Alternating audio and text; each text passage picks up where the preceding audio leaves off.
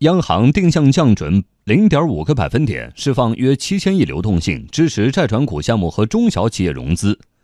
来自央行网站的消息显示，从七月五号起，央行将下调国有大型商业银行、股份制商业银行、邮政储蓄银行、城市商业银行、非县域农村商业银行、外资银行人民币存款准备金率零点五个百分点。央行表示，实施好稳健中性的货币政策，把握好结构性去杠杆的力度和节奏，为高质量发展和供给侧结构性改革营造适宜的货币金融环境。具体来看，这次降准主要有两个方面：一是下调工农中建交等五家国有大型商业银行和中信光大等十二家股份制商业银行人民币存款准备金率，鼓励他们运用定向降准和从市场上募集到的资金，按照市场化定价原则实施债转股项目。据估算，这部分将释放五千亿流动性。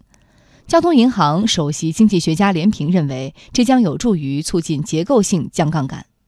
大型商业银行和中型商业银行呢，最近一段时间以来，债转股的积极性不高啊，因为他们的资金来源也相对偏紧。那么通过这次定向降准之后呢，呃，他们的资金来源得到一定程度的缓解。那么按照这个人民银行的这个要求啊，把这些资金呢来用于再转股啊。那么这样，呃，应该说有助于促进啊我们一系列企业的再转股的发展。那么这样对于，呃，我们降杠杆啊，应该会起到一个比较好的作用。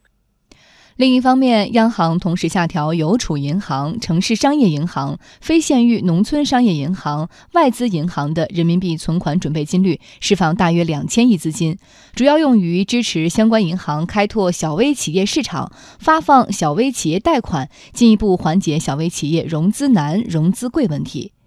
事实上，今年以来，央行已经实施了两次定向降准。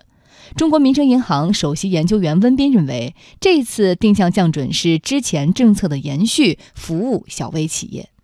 当前呢，小微企业的融资难、融资贵啊，这个问题啊，还没有得到这个根本的这个解决，所以呢，在继续推进定向降准来支持小微企业发展这一块，应该说呢，还是会发挥到很积极的作用。随着这个呃信贷的对这个量的增加呢，那么相应来说，中小企业的这个融资成本也会有一定的这这个下降。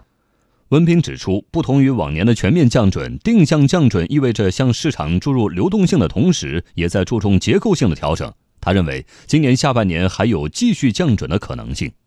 我认为仍然有空间，有必要，呃，有可能进一步的实施定向降准。我觉得在未来的到年底，可能还会有一至两次的，呃，这样一个定向降准的这个操作。这个，因为我们现在啊，即便是降准以后。呃，仍然还是处于一个历史上，包括跟国际同业比，都还是一个高位。所以呢，进一步的降准还是有利于释放长期资金，有助于降低实体经济的融资成本。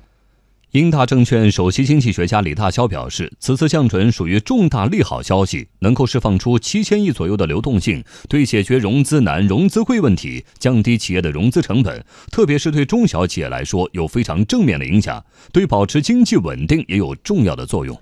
如是金融研究院院长管清友认为，此次定向降准主要是落实国务院常务会议要求，定向降准重点支持债转股，稳妥推进去杠杆，客观上释放了流动性，缓解了资金压力，有利于改善市场情绪。